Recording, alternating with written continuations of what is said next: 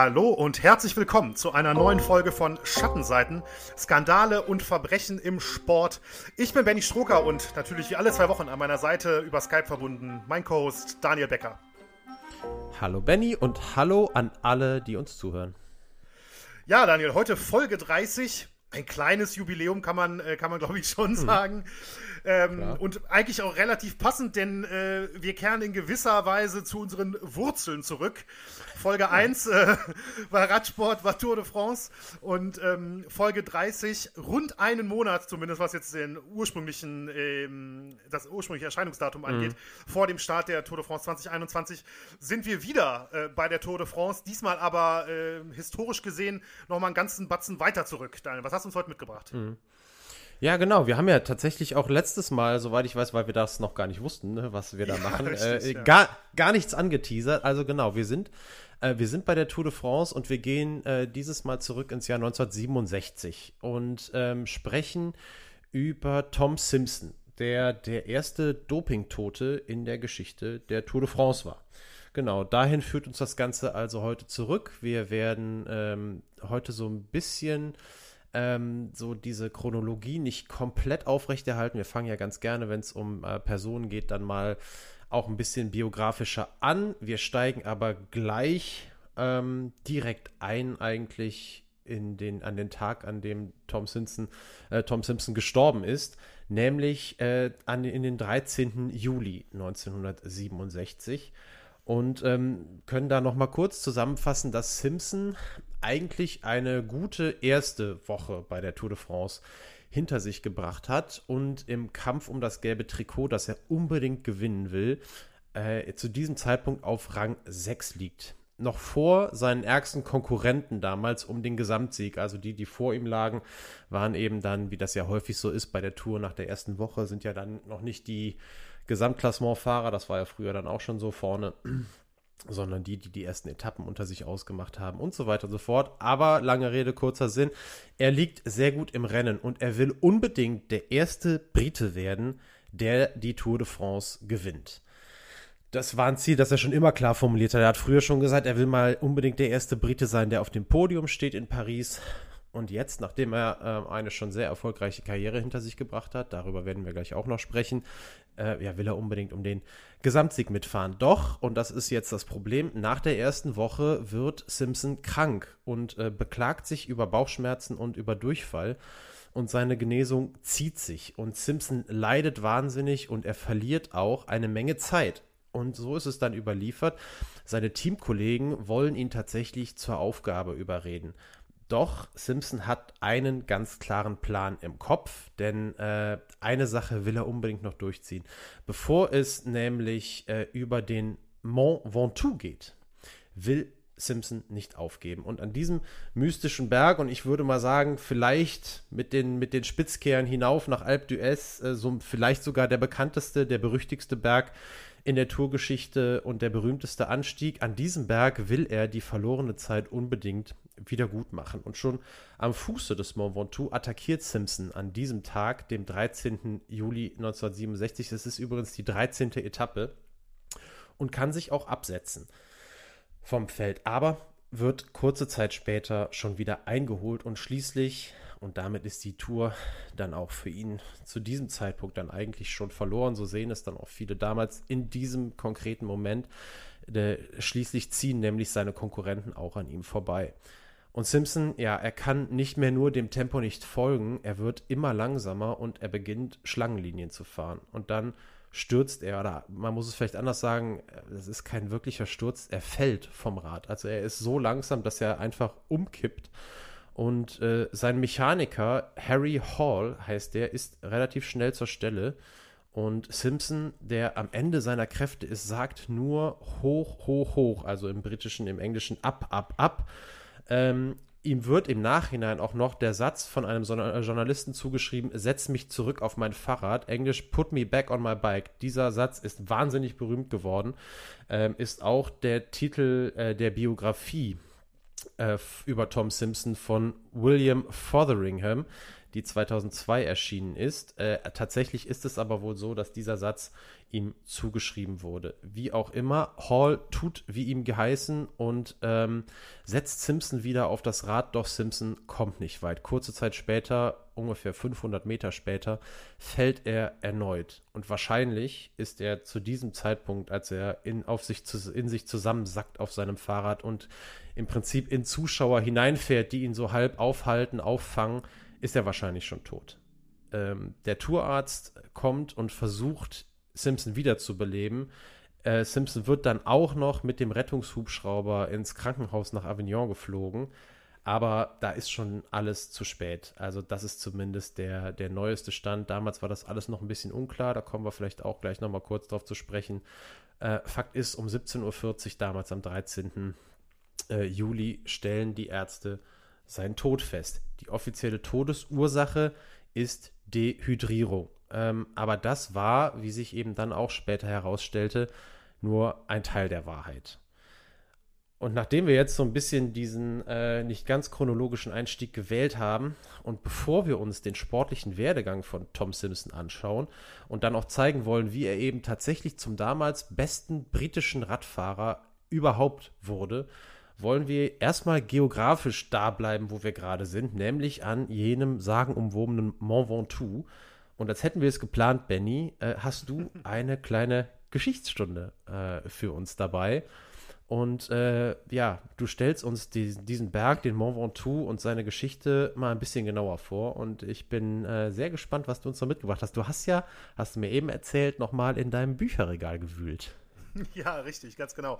Ja, äh, Daniel hatte die äh, in der Laufe der Vorbereitung die äh, tolle Idee, den, ähm, dass man da vielleicht eine gute Geschichtsstunde machen könnte, um diesen Mythos, und das Wort kann man hier wirklich äh, gut mal anwenden, Mont Ventoux, ein, äh, zumindest ein kleines bisschen äh, zu beleuchten, denn es ist wahrlich ein, ein sagenumwobener, sagenumwobener Berg, der 1951 erstmals bei der Tour de France befahren wurde. Und richtig, ich habe mein Bücherregal äh, nochmal durchwühlt und wusste ganz genau, da ähm, ist noch ein Buch drin, was mir hier durchaus helfen wird bei, bei dieser Geschichtsstunde. Das äh, ist das Buch mit dem ganz simplen Namen Bergetappen von ähm, Daniel Friebe und Pete Goding, wo 50 ähm, berühmte Berge des Radsports in erster Linie Tour de France, Giro d'Italia und Vuelta a España äh, vorgestellt werden, immer nach der Höhe sortiert quasi ähm, jedem Radsportfan oder auch jedem, jedem, der vielleicht mal selbst auf dem Rennrad oder sowas ähm, entsprechende Berge mal nachfahren möchte oder so, kann ich das Buch wirklich äh, nur ans Herz legen. Also ähm, da sind viele Informationen drin, historische Art, aber auch so ein paar Tipps und sowas, ähm, die verschiedenen Strecken jeweils und auch natürlich zum ähm, Mont Ventoux.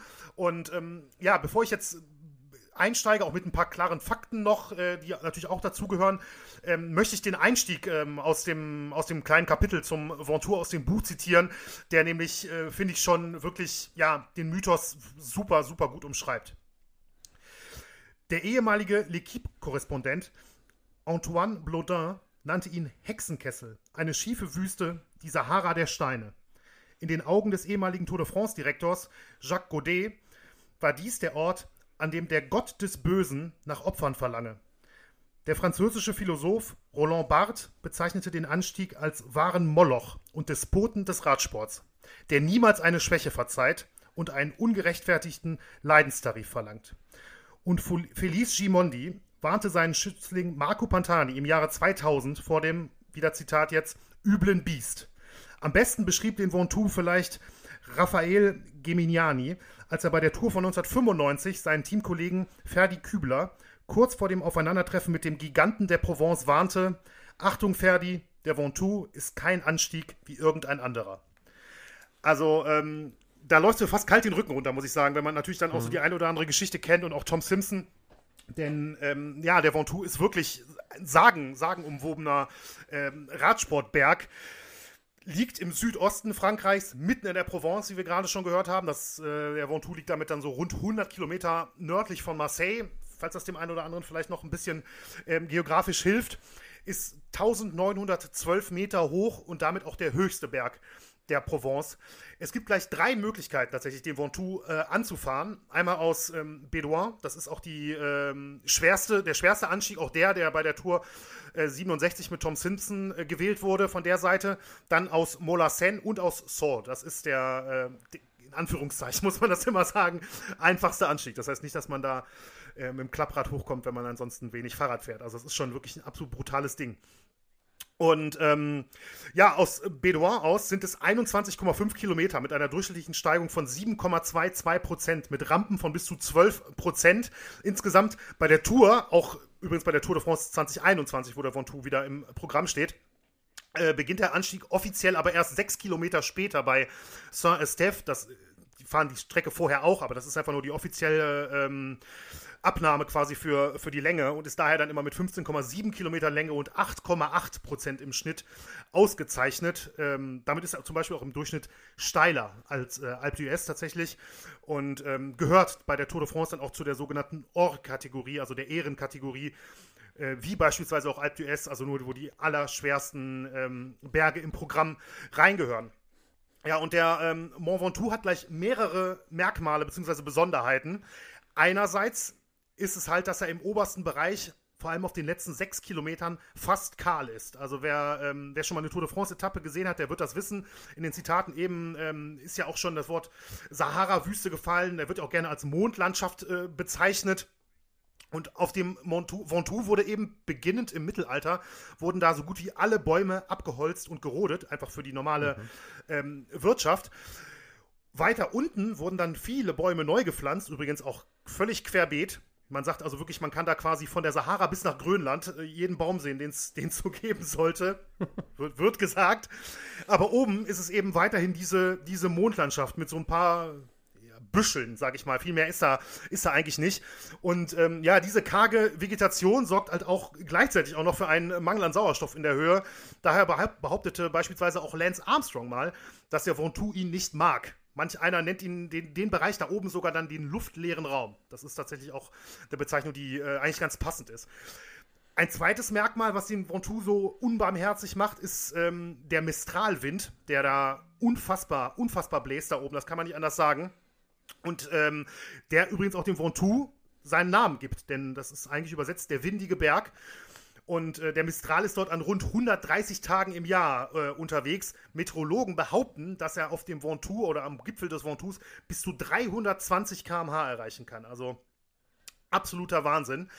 Und ein drittes Merkmal äh, des Ventoux ist, dass man den Gipfel, das ist jetzt schon wieder ein bisschen mehr ein sportliches Merkmal, dass man den Gipfel ähm, auf dem ja das berühmte meteorologische Observatorium äh, steht, was man auch jedes Mal sieht, wenn er bei der Tour de France dabei ist, ähm, dass man den bereits auf den letzten sechs Kilometern aus, äh, bei der Strecke aus Bedouin quasi durchgehend im Blick hat. Und es sind ja diese unglaublich vielen langen Graden auf dem Ventoux, nicht wie jetzt Alpe d'Huez, wo die Serpentinen und Kehren so berühmt sind und teilweise runtergezählt werden dann, sondern Ventoux hat ja unfassbar viele gerade Stücke. Und ähm, das macht ihn eben so unfassbar brutal für die Fahrer, weil das Ziel quasi zum Greifen nahe liegt, aber immer noch rund sechs Kilometer entfernt ähm, ist. Und damit gilt der Ventoux auch tatsächlich als der betrügerischste Berg der Tour de France. Das wird, äh, wird gerne auch so gesagt. Ja, und ähm, Tour de France ein gutes Stichwort. 15 Mal wurde der ähm, Ventoux bislang in der Tourgeschichte überquert. Spontan hätte ich vor der Folge gedacht, es wäre mehr gewesen. Viel mehr. Ja, hätte Oder? ich auch gedacht. Ja, ja also hat mich Fall. echt überrascht. Äh, das erste Mal 1951 und neunmal war er bislang Etappenziel das äh, letzte Mal tatsächlich 2013, zumindest so richtig, denn 2016 stand er zwar auch auf dem Programm, aber aufgrund von erwarteten Sturmböen, da ist der Mistralwind schon wieder, ähm, wurde das Ziel damals äh, rund 500 Meter tiefer, äh, also mehrere Kilometer, aber 500 Höhenmeter äh, tiefer zum Chalet Reynard gelegt. Also zählt es, hm. ja, kann man jetzt sicherlich diskutieren, ob man sagt, das ist eine Ventoux-Ankunft. Ne? Ja, und ähm, die Sieger am, am Ventoux, gerade wenn es eine Bergankunft gab, äh, da sind einige ganz, ganz prominente Namen dabei. Also ich habe jetzt nur mal vier rausgesucht von den, äh, von den neun.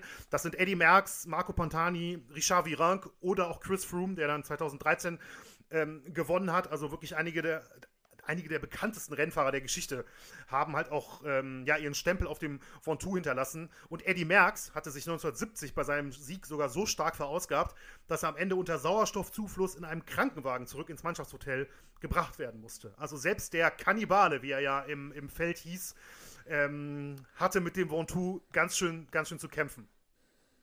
Und auch außerhalb des Radsports tatsächlich, denn man sagt auch, ähm, das ist natürlich jetzt alles so ein bisschen, ja, kann man zustehen, wie man will, aber nach dem Tod von Tom Simpson wird halt gesagt, es herrsche ein Fluch auf dem, ähm, auf dem Mont Ventoux und es gibt tatsächlich auch einige Todesgeschichten außerhalb des Radsports ähm, in der Folgezeit, die äh, ja zum Teil zumindest ähm, sehr, sehr dubiose Umstände teilweise haben. So soll der Mistralwind zum Beispiel 1970 so stark gewesen sein, dass er auf der Südseite des Ventoux eine Steinplatte löste, die eine Frau am Gesicht, im Gesicht traf und erschlug. Also sie kam zu Tode dabei.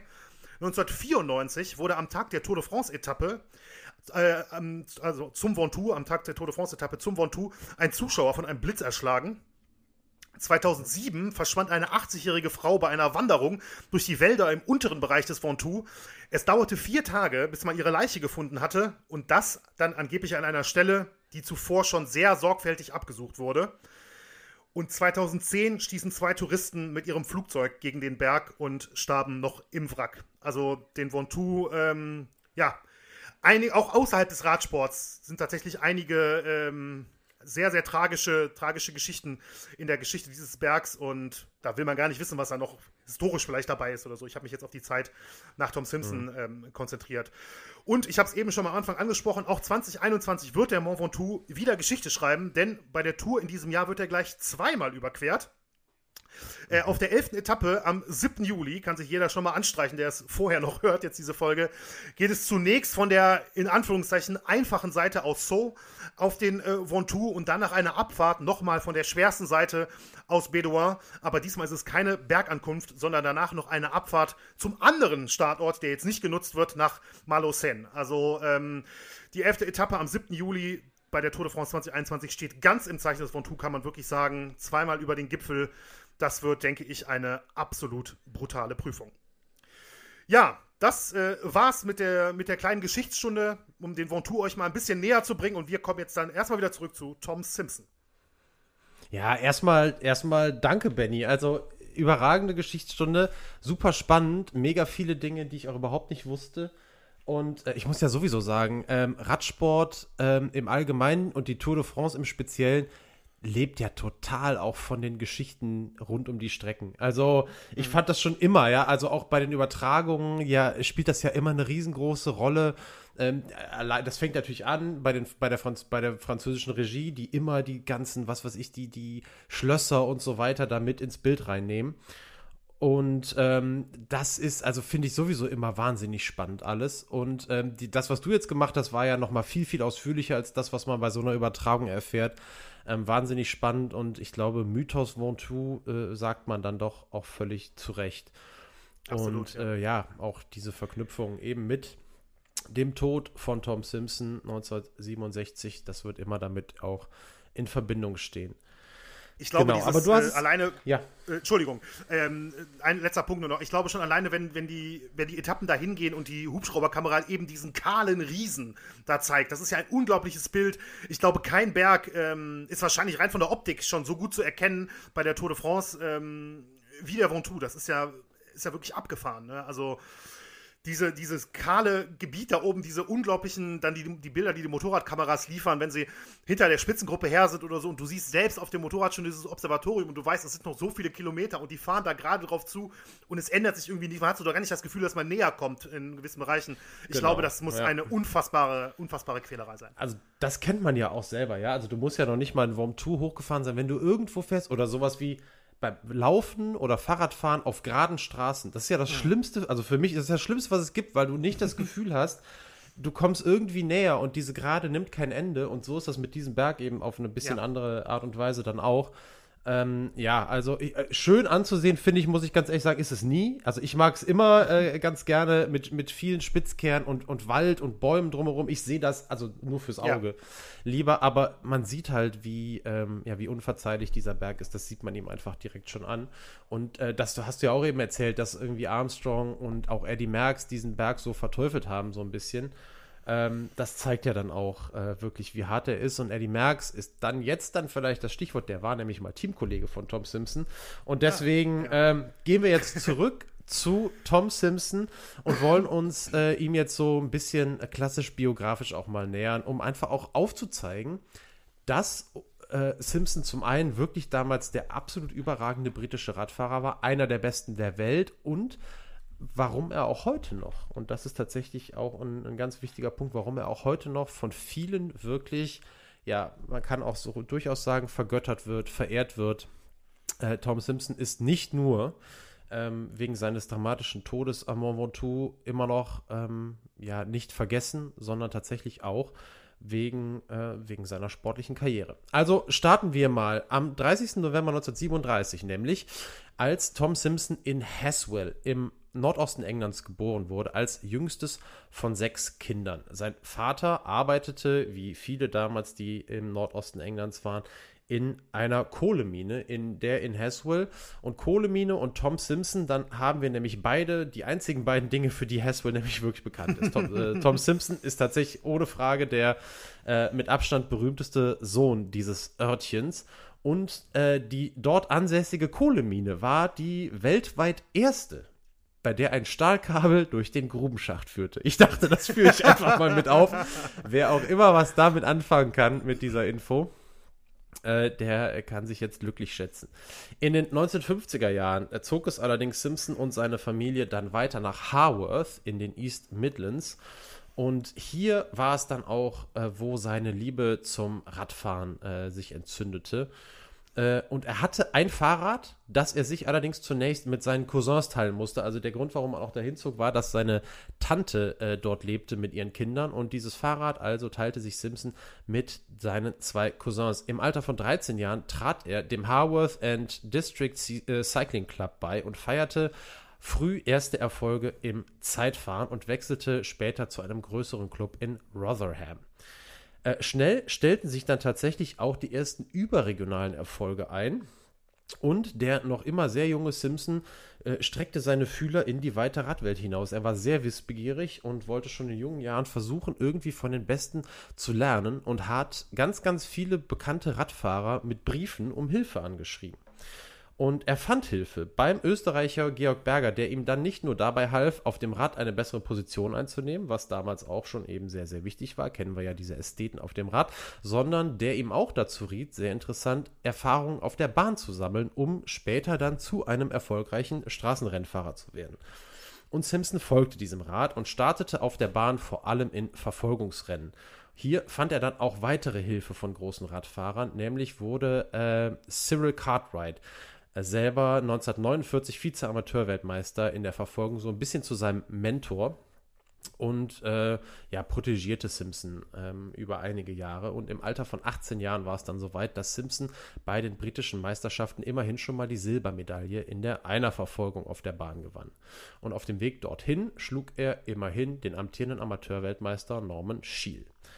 Ähm, obwohl die ganzen Erfolge sich relativ früh einstellten, war es natürlich so, dass zu diesem Zeitpunkt Simpson vom Radsport noch nicht leben konnte. Er arbeitete nebenbei als Zeichner in einer Glasfabrik und äh, dennoch äh, war das jetzt seiner Karriere auf dem Rad überhaupt nicht abträglich. Und ähm, der ganz, ganz große, der erste ganz, ganz große Erfolg folgte dann bei den Olympischen Spielen 1956 in Melbourne. Denn Simpson gehörte zum vierköpfigen Team in der Mannschaftsverfolgung, das die Bronzemedaille gewann. Oder man kann auch sagen, dass vielleicht die Goldmedaille verlor. Simpson zumindest hat das so gesagt, weil er sich das Aus im Halbfinale äh, selber zuschrieb, weil er in einer Kurve zu viel Power gegeben hatte und dann bis zum nächsten Antritt nicht mehr genug regenerieren konnte und die Schlappe im Halbfinale völlig auf seine Kappe nahm. Aber immerhin Bronzemedaille, olympischer Medaillengewinner, blieb äh, Tom Simpson natürlich ein Leben lang. Und auch danach blieb Simpson noch eine ganze Weile dem Bahnradsport treu und äh, hat dann 1959 sich zu einem Schritt entfasst, der Schattenseiten Hörerinnen und Hörern vielleicht bekannt vorkommt. Er zog nämlich aus seiner Heimat raus nach Frankreich, aufs europäische Festland, äh, weil er dort bessere Chancen sah, sich weiterzuentwickeln. Und was meine ich damit, dass euch das vielleicht bekannt vorkommt? Damals, Albert Richter, haben wir in Folge, ich glaube, 21 behandelt. Auch der ist damals den Weg nicht von England natürlich, sondern von Kölle aus äh, nach Frankreich gegangen, um eben dort perfekte Trainingsbedingungen zu haben, um dort auch kürzere Wege zu den ganzen Rennen zu haben und Veranstaltungen, die eben größtenteils auf dem europäischen Festland stattfanden. Und es ist halt immer blöd, wenn da der Ärmelkanal im Weg ist. Zumindest war das früher natürlich noch deutlich mit, mit deutlich mehr Aufwand verbunden, als das heute der Fall ist. Aber ja, äh, Albert Richter, die Folge kann ich euch auch nochmal ans Herz legen. Wir gehen aber jetzt zurück zu Tom Simpson. Der hatte im Gepäck auf dem Weg von England nach äh, Frankreich 100 britische Pfund und zwei Räder. Eins für die Bahn und eins für die Straße. Er suchte sich Clubs, an dem, mit bei denen er startete. Über Amateurclubs fing es an, bis hin zu semiprofessionellen Clubs. Er sammelte fleißig weiter Erfolge und im Sommer 1959 war es dann soweit, er unterschrieb seinen ersten Profivertrag und feierte ein Jahr später, nämlich im Jahr 1960, sein Debüt bei der Tour de France. So, Simpson war also angekommen im ganz großen Radsportzirkus. Und ähm, jetzt ist der Zeitpunkt angekommen äh, im Jahr 1960, dass wir mal auf ein Zitat schauen, das Tom Simpson nämlich eben in diesem Jahr von sich gegeben hat und das in Zusammenhang mit dem steht, was sieben Jahre später passieren wollt, sollt, äh, wollte, sollte auf dem Mont Ventoux. Ähm, und was in diesem Zusammenhang tatsächlich sehr interessant ist, es geht ums Thema Doping. Und wir haben das, glaube ich, im Einstieg noch gar nicht so wahnsinnig äh, krass formuliert, wie es dann eigentlich dazu kam. Wir haben nur gesagt, dass Dehydrierung nur die halbe Wahrheit war, wenn es um die Todesursache geht. Und ähm, ihr werdet es wahrscheinlich ohnehin schon wissen, es geht aber ums Thema Doping. Und im Jahr 1960 erklärte Tom Simpson, ich will es, er meint damit Doping, nicht nehmen müssen. Ich respektiere meinen Körper zu sehr, aber wenn ich nicht bald ein großes Event gewinne, dann muss ich wohl damit anfangen. Das ist tatsächlich, also ganz interessant, das vielleicht mal kurz zwischendurch. Der erste Teil des Zitates, den findet man überall. Ich habe aber ähm, glücklicherweise die ähm, eben schon mal angesprochene Biografie ähm, tatsächlich auch online gefunden. Und nur da habe ich den zweiten Teil des Satzes auch gefunden, nämlich eben jenen, wenn ich nicht bald ein großes Event gewinne, dann muss ich wohl damit anfangen. Der wird sonst fast gar nicht mitzitiert, was mich extrem gewundert hat. Mhm. Ähm, was hingegen auch häufiger äh, zitiert wird, ist, und das ist auch ein sehr häufiges Bild damals gewesen, auch dazu gehen wir später, äh, darauf gehen wir später nochmal ein bisschen genauer ein. Er sagte und gab an, dass Doping in seinen Augen ohnehin nur zu einem kurzfristigen Erfolg führe. Und ähm, ja, das ist ein Zitat oder eine Sicht, die wir eben gleich auch nochmal sehen von einem ungleich bekannteren Radfahrer, noch deutlich bekannter als Tom Simpson. Kommen wir später. Wir müssen aber jetzt schon mal konstatieren, seine Meinung von 1960, das nicht nehmen zu wollen, die wird sich mit der Zeit ändern. Erstmal aber in den kommenden sieben Jahren folgt ein absolut steiler Aufstieg im internationalen Radsport für Simpson. Und man muss ganz ehrlich sagen, es wäre jetzt komplett äh, viel zu ausführlich, wenn wir jetzt auf jeden seiner Erfolge da eingehen. Wir konzentrieren uns jetzt auf die Highlights. Wirklich bekannt einem großen internationalen Publikum wurde er 1960 beim Klassiker Paris-Roubaix. Er fuhr ganz, ganz lange als alleiniger Ausreißer an der Spitze und wurde erst ganz, ganz kurz vor der Ziellinie eingefangen. Am Ende wurde er Neunter, drehte da im Velodrom äh, in Roubaix aber noch trotzdem eine Ehrenrunde und wurde von den Fans gefeiert, als hätte er gewonnen. Und weil das damals die erste europaweite TV-Ausstrahlung dieses Rennens war, wurde Simpson, der sich ein Herz genommen hatte und ausgerissen war und ganz lange an der Spitze fuhr, auf einen Schlag auf dem ganzen Kontinent bekannt. Und ähm, ja, er war weiter im Fokus und er erarbeitete sich das dann auch weiter. Und ein Jahr später, 1961, folgte dann der bis, bis dahin größte Sieg. Auch größer sicherlich als diese Bronzemedaille bei den Olympischen Spielen, nämlich er gewann 61 die Flandern-Rundfahrt. Im selben Jahr, um vielleicht noch mal einen ganz kurzen Schwenk ins Private zu machen, weil wir gleich auch noch mal ein bisschen auf seine Tochter aufgehen, ähm, wurde seine Frau Helen schwanger und das Apartment, das die beiden in Paris bewohnten, wurde zu klein und die Familie zog es nach Gent in Belgien.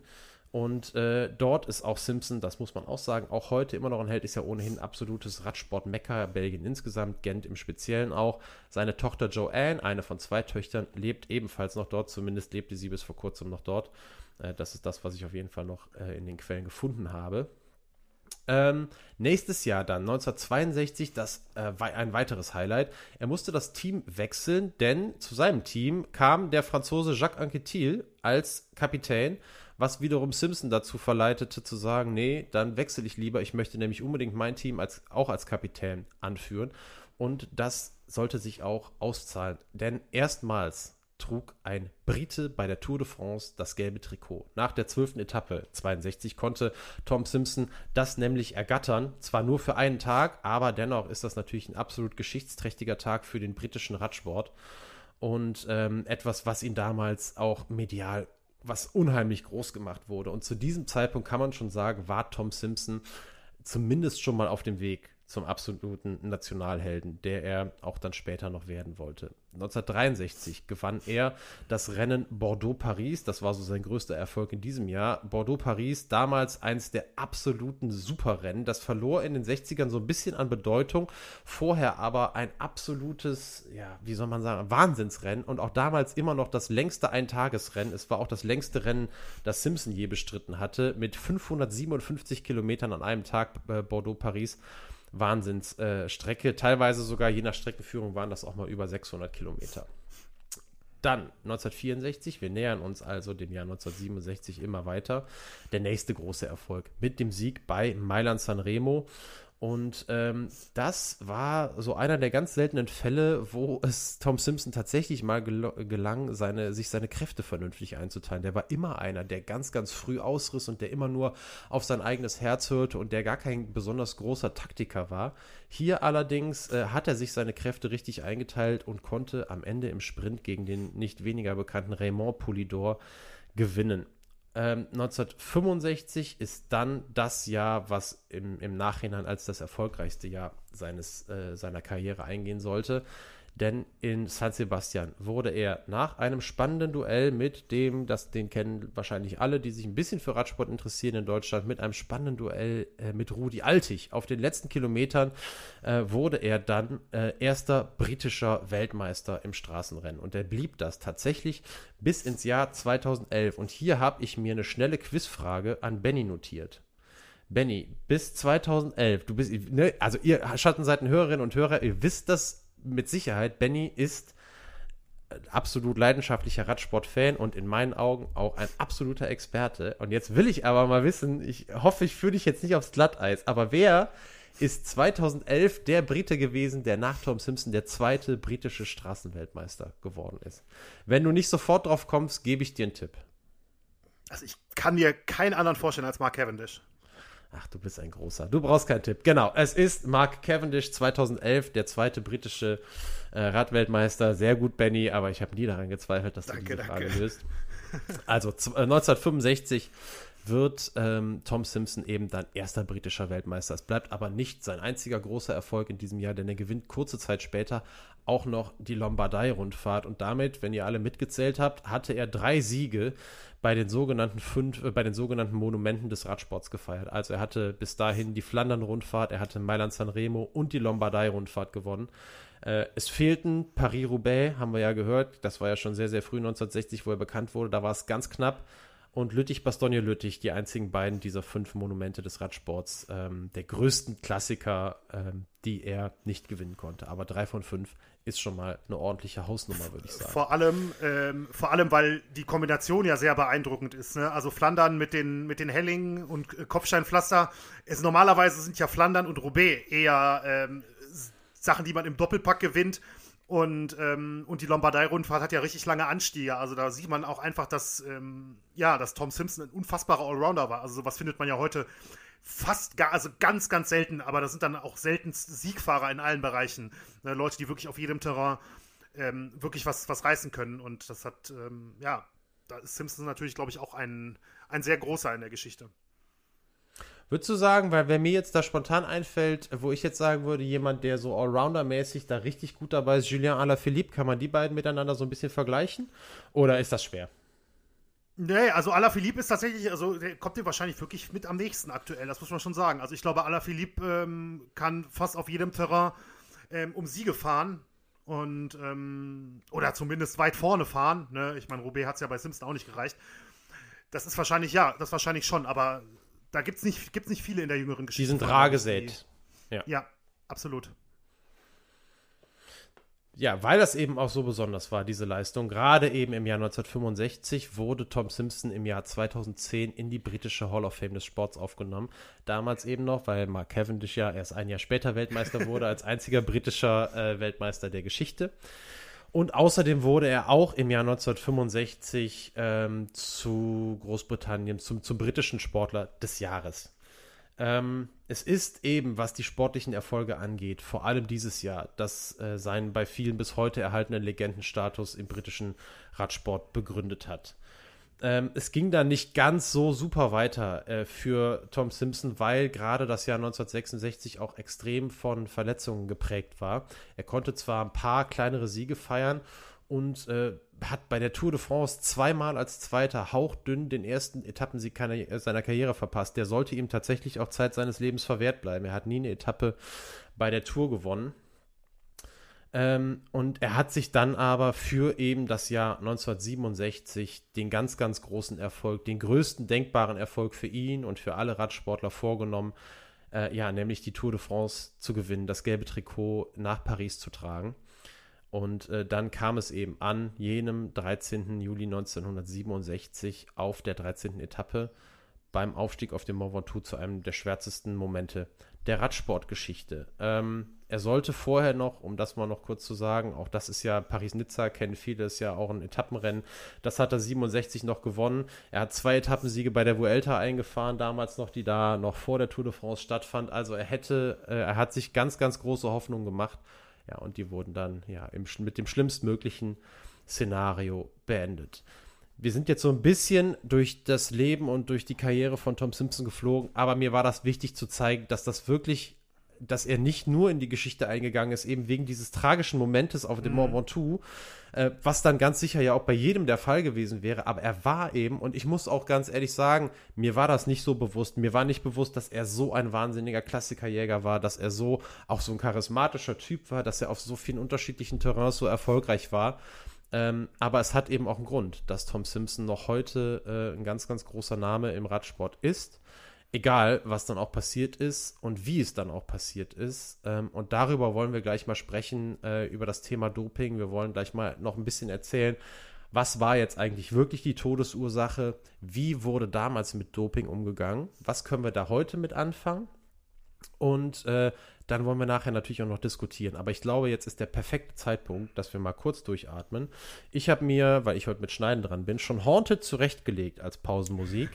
Und äh, die schneiden wir gleich rein. Und deswegen hören wir jetzt mal ganz kurz ein bisschen Musik und hören uns dann gleich wieder mit Benny und einer kurzen Zusammenfassung.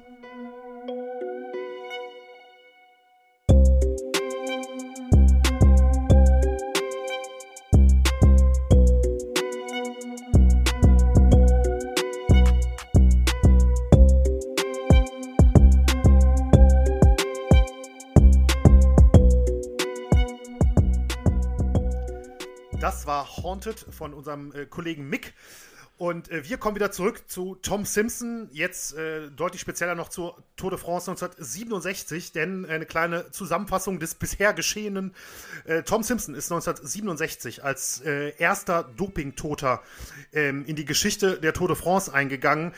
Ähm, für alle, die vielleicht auch äh, ein bisschen abergläubisch sind, ausgerechnet am, am 13. Juli auf der 13. Etappe, das sei vielleicht auch nochmal kurz äh, dazu gesagt, am Mont Ventoux. Und ja, Daniel hat uns ein bisschen erstmal über den Tag an sich ähm, erzählt, dann eine kleine Geschichtsstunde über den Mont Ventoux, den Mythos Mont Ventoux, diesen unbarmherzigen, kahlen Riesen in der Provence.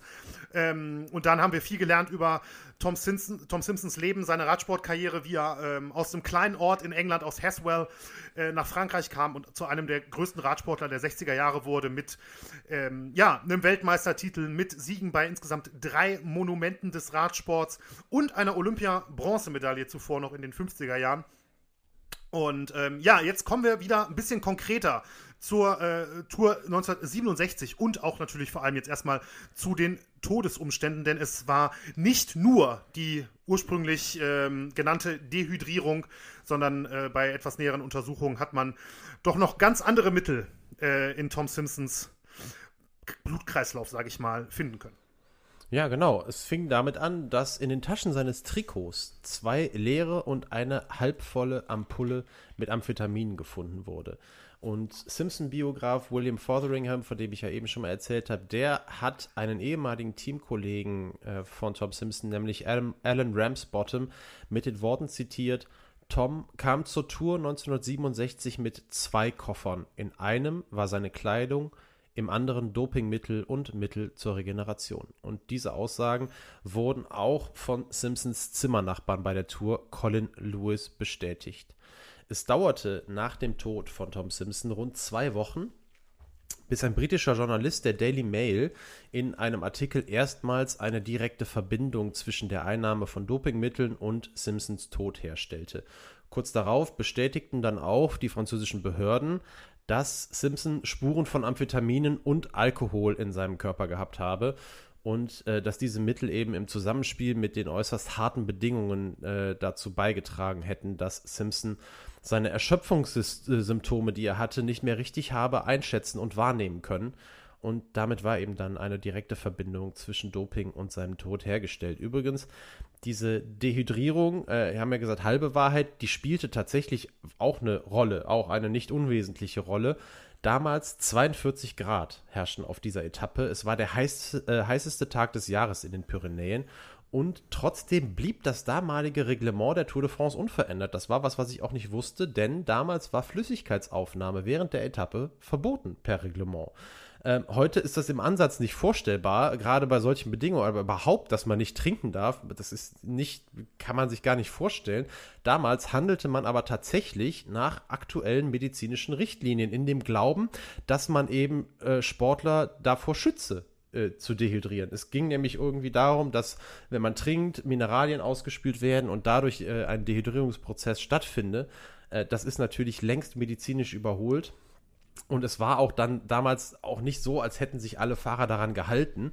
Es war nämlich so, dass an Cafés, am Straßenrand, an kleinen Shops und so weiter ähm, Fahrer angehalten haben und sich die Taschen mit Flaschen dort vollgesteckt haben. Teilweise wurde gekauft, größtenteils wurde aber auch tatsächlich geklaut und einfach mitgenommen. Und dabei ging es nicht nur um Wasser, es war Wein dabei, es war Bier dabei, es waren auch harte Alkoholiker dabei. Es wurde einfach, die Zeit war ja knapp, ja, es wurde einfach gegriffen, was da war. Alles, was man finden konnte, wurde mitgenommen. Und so war tatsächlich das Einzige, was Tom Simpson während dieser 13. Etappe an Flüssigkeit zu sich nahm, ein großer Schluck Cognac mit dem ihm kurz vor dem Aufstieg zum Mont Ventoux sein Teamkollege Colin Lewis versorgt hat. Äh, der hat selber nachher nochmal in einem Interview erzählt, ah, er wollte ihm eigentlich gar nicht die Flasche geben, weil er gesehen hat, oh verdammt, das ist hier Cognac, aber Tom Simpson hätte ihm die wohl einfach aus der Hand gerissen und einen riesengroßen Zug davon genommen. Cognac auf so einer Etappe bei der Tour de France, einem der härtesten sportlichen äh, Events der Welt, es ist heute völlig unvorstellbar. Damals war das tatsächlich gang und gäbe. Ähm, und so war eben auch dieser, diese Mischung, die, die Simpson in sich hatte, ein, ein wirklicher Todescocktail, eben mit Amphetamin und mit Alkohol, aber ansonsten eben ohne Wasser und dazu diese brutalen äußeren Bedingungen, die eben dafür sorgten, dass Simpson zu Tode kam. Simpson wurde später in Haworth, wo er damals noch hingezogen war mit seiner Familie, äh, beerdigt. Rund 5000 Menschen kamen zu dieser Beerdigung, darunter auch, du hast ihn eben schon mal genannt in einem anderen Zusammenhang, Eddie Merckx, der zeitweise mal sein alter Teamkollege war.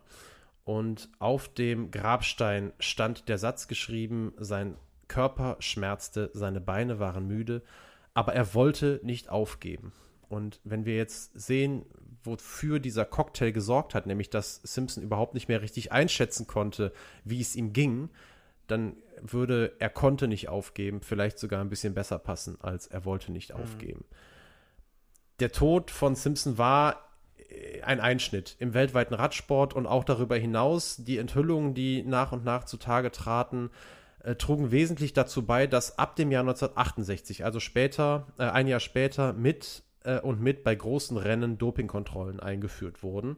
Äh, zuerst dann 68 beim Giro d'Italia und bei den Olympischen Sommerspielen 1968 ebenfalls und später dann auch im Rahmen der Tour de France. Dennoch, der Umgang mit Doping damals und heute, das ist kaum miteinander zu vergleichen. Was natürlich auch irgendwie logisch ist, weil der Tod von Simpson einer der ersten tödlichen Ausgänge mit Dopingmitteln im Sport überhaupt war. Es war nicht der allererste, aber es war einer der ersten. Und wie damals im Jahr 1967 über dieses Thema gesprochen wurde und diskutiert wurde, das kann man glücklicherweise heute hervorragend nachschauen. Denn bei der Recherche habe ich eine wahnsinnig, einen wahnsinnig tollen Clip auf YouTube gefunden, äh, der sehr, sehr dabei hilft, den Fall Simpson und seine Umstände in der Zeit damals richtig einzuordnen. Ähm, das ist damals vom ZDF Sportspiegel, das ist eine Diskussionsrunde gewesen, 1967 eben ausgestrahlt mit der Überschrift, zumindest bei YouTube, das sind alles Heuchler. Unter anderem gibt es in dieser, äh, das ist eine, eine, wirklich eine Diskussionsrunde, aber da gibt es eben auch noch ein Interview mit Jacques Anquetil. Und das ist der, den ich eben schon mal so äh, ein bisschen angerissen habe, als der ungleich bekanntere, ähm, den wir da noch kennenlernen werden. Der hat nämlich in einem Interview gesagt, übrigens, Anquetil noch kurz zur Einordnung, der erste Mann, der fünfmal die Tour de France gewinnen konnte ähm, und der eben zum Zeitpunkt des Interviews damals auch gerade den Stundenweltrekord verbessert hatte. Und ähm, in der Diskussionsrunde dabei auch Fred de Bruyne, ein zu dem Zeitpunkt schon als Fernsehkommentator tätiger ehemaliger Radsportler, der auch große Rennen äh, gewonnen hat, darunter auch Mailand Sanremo und Paris-Roubaix. Und anders als das heute vorstellbar ist, haben sowohl Anke Thiel in diesem Interview als auch De Bruyne sehr offen gestanden und darüber gesprochen, Mittel eingenommen zu haben. Vitamine, sagen beide ja, aber eben auch andere Mittel. Welche, das sagte zum Beispiel De Bruyne, das wisse er gar nicht, denn er habe einfach seinem Arzt vertraut, als dieser gesagt habe, für die letzten 50 Kilometer kannst du diese Pillen nehmen. Und das ist was, das kommt uns dann doch sehr bekannt vor. Das kennen wir fast von allen Dopingsündern, auch von denen, die wir in unserer, äh, in unserer Schattenseitenhistorie schon äh, kennengelernt haben. Wir erinnern auch da nochmal an Birgit Dressel, dieses unbedingte Vertrauen zum Arzt nach dem Motto, der wird mir schon nicht schaden. Ähm, und das einfach zu glauben, natürlich ist dann auch die Kritik innerhalb dieser Diskussionsrunde direkt groß geworden und ähm, es wurde als ungeheuerlich angesehen, dass man dann Verantwortung im Prinzip einfach nur weiterschiebe auf die Ärzte, ohne selber zu hinterfragen, was man da nimmt. Das stimmt natürlich alles, aber trotzdem ist es ja, es ist, da ist sicherlich auch ein bisschen Wahrheit dann mit dabei. Äh, dass die das wirklich damals geglaubt haben, aber das reicht natürlich auch nicht als Entschuldigung. Anke Thiel sagte noch, ähm, Doping sei ein Thema für Mediziner und ohnehin werde es überbewertet und spiele im Sport keine so große Rolle. Und soweit er wisse, habe Simpson, äh, sei Simpson, der immer über seine Grenze hinausgegangen war, auch nicht gedopt gewesen und er hielt daran fest, dass Dehydrierung die alleinige Todesursache war. Woher er das hatte, Jacques Anquetil, man weiß es nicht. Er wiederholte diese Aussage sogar viele Jahre später, im Jahr 1979, nochmal. Und ähm, das sagt dann vielleicht auch eine Menge darüber aus, wie der ein oder andere Vo äh, Erfolg in der Karriere von Jacques Anquetil zu bewerten ist. Aber das wäre dann vielleicht auch mal eine eigene Folge. Äh, das sei aber dann doch mal genannt. Es ist wahnsinnig spannend, wie da 1967 mit umgegangen wurde. Ähm, genau, diese Doku, natürlich könnt ihr euch denken, in den Show Notes zu finden. Das äh, darf nicht fehlen. Genauso spannend wie diese Doku ist tatsächlich auch, das ist mir dann da noch aufgefallen, der erste Kommentar unter diesem Video, das leider nicht so oft angeklickt wurde, wie es verdient wird. Der erste Kommentar stammt von dem User mit dem Namen Peri Simon. So, Peri Simon, vielleicht klingelt es da bei dem einen oder anderen schon. Es ist jetzt nicht hundertprozentig aufzuklären, weil wenn man auf das Profil klickt, da jetzt keine weiteren Angaben gemacht werden. Aber wenn man diesen Kommentar liest, dann muss man davon ausgehen, dass sich dahinter der echte Peri Simon beziehungsweise der echte Perikles Simon versteckt. Und der ist dann wiederum vielleicht jetzt äh, endgültig denjenigen, denjenigen ein Begriff, die sich in Deutschland schon mal mit dem Thema Doping beschäftigt haben. Denn Simon ist Sportmediziner und war über viele Jahre eine der absolut führenden Stimmen im deutschen Anti-Doping-Kampf, äh, der eigentlich immer, wenn irgendwo ein Dopingfall war, von der Presse befragt wurde, der sich immer äh, ganz klar positioniert hat, der immer gesagt hat, Leute, es sind hier so viele Heuchler unterwegs, ihr könnt euch gar nicht vorstellen, was wirklich alles ist. Und der irgendwann vor gar nicht so langer Zeit, ich glaube vor zwei, drei Jahren, sehr, sehr frustriert sich so ein bisschen aus diesem Thema rausgezogen hat und in der Öffentlichkeit kaum noch Statements abgibt, weil er das Gefühl hat, es ändert sich ohnehin nichts. Und spannend ist, dass äh, Perikles Simon diese Diskussion in seinem Kommentar in höchsten Tönen lobt und auch lobt, dass damals schon über Doping im Amateursport gesprochen worden sei, äh, was für ihn auch immer ein sehr, sehr großes Thema war. Und er fand es wahnsinnig toll, äh, auf welchem Niveau die Leute damals schon diskutiert haben, obwohl man über Doping noch gar nicht so viel wusste. Das muss man auch dazu sagen. Es war damals bei ganz vielen Mitteln, auch das ist Thema in dieser Diskussion, A, gar nicht so bekannt, ob die überhaupt zur Leistungssteigerung beitragen und B, war, weil es in den Kinderschuhen steckte, um es jetzt mal so auszudrücken, auch äh, fehlten auch die Erfahrungswerte, die wirklichen Erfahrungswerte, wie gefährlich das sein kann. Man hatte sicherlich Ahnungen, ja, und die wurden dann eben spätestens im Fall von Tom Simpson dann auch bestätigt. Also, absolute Empfehlung, diese Doku. Ähm, wer sich hier ein bisschen weiter damit beschäftigen will, muss man sich das anschauen und könnt ihr in den Show Notes finden. Jetzt würde ich gerne ähm, ins Jahr 2009 mal springen, denn ich möchte auch noch mal ein bisschen sprechen über äh, das Thema, das und warum Tom Simpson eigentlich heute noch von vielen so verehrt wird und wie mit ihm umgegangen wird. Wir haben ja gesagt, es ist nicht nur der Tod von Tom Simpson, ähm, der immer noch in Erinnerung bleibt, es ist eben auch, auch seine Radsportkarriere und es ist vor allem sein Einfluss auf den britischen Radsport. Bei der Tour de France 2009 ging es wieder den Mont Ventoux hinauf und da ehrten vier britische Radprofis äh, eben Tom Simpson, als sie nah an der Stelle, an der Simpson auf dem Mont Ventoux, wir haben es eben ja schon mal gesagt, da ist ja so ein kleiner Gedenkstein, so eine kleine Gedenktafel errichtet worden für Tom Simpson. Als sie da vorbeifuhren, ehrten sie ihn in bestimmten, äh, in unterschiedlichem Maße. Dabei waren äh, Mark Cavendish, der eben dann zwei Jahre später der zweite britische Straßenweltmeister werden sollte. Dabei waren auch Bradley Wiggins, äh, auch kein Unbekannter, ganz im Gegenteil. Und ähm, Zeitfahrspezialist und selber Dopingsünder, kommen wir gleich noch zu, David Miller. Und der einzige, den ich jetzt nicht so kenne, war Charlie Vegelius. Benny, du kennst ihn vielleicht. Ja, äh, ja du äh, sagst direkt ja. Auf jeden Fall, äh, Cavendish zog seinen Helm ab und äh, salutierte so ein bisschen vor diesem äh, Gedenkstein. Charlie Vigelius setzte da eine Wasserflasche ab, wo ich auch so gedacht habe, hm, okay, ist das jetzt irgendwie eine Anspielung auf die Dehydrierung? Da habe ich jetzt nachher nichts zu gefunden. Äh, kann, ich, kann ich jetzt leider nicht mehr sagen, aber auf jeden Fall, diese vier, denen war das wahnsinnig wichtig. da auch nochmal an Simpson zu gedenken. Und das war auch so eine kleine Trotzreaktion, kann man sagen, zumindest vor dem einen oder anderen, denn ähm, es wurde auch wieder rund um 2009 die Kritik lauter, dass die Tour selber, also die Tourorganisatoren selber, die Erinnerung an Simpson, äh, wenn überhaupt, nur sehr widerwillig und eigentlich fast gar nicht mehr aufleben lassen, wenn es hoch zum Mont Ventoux geht.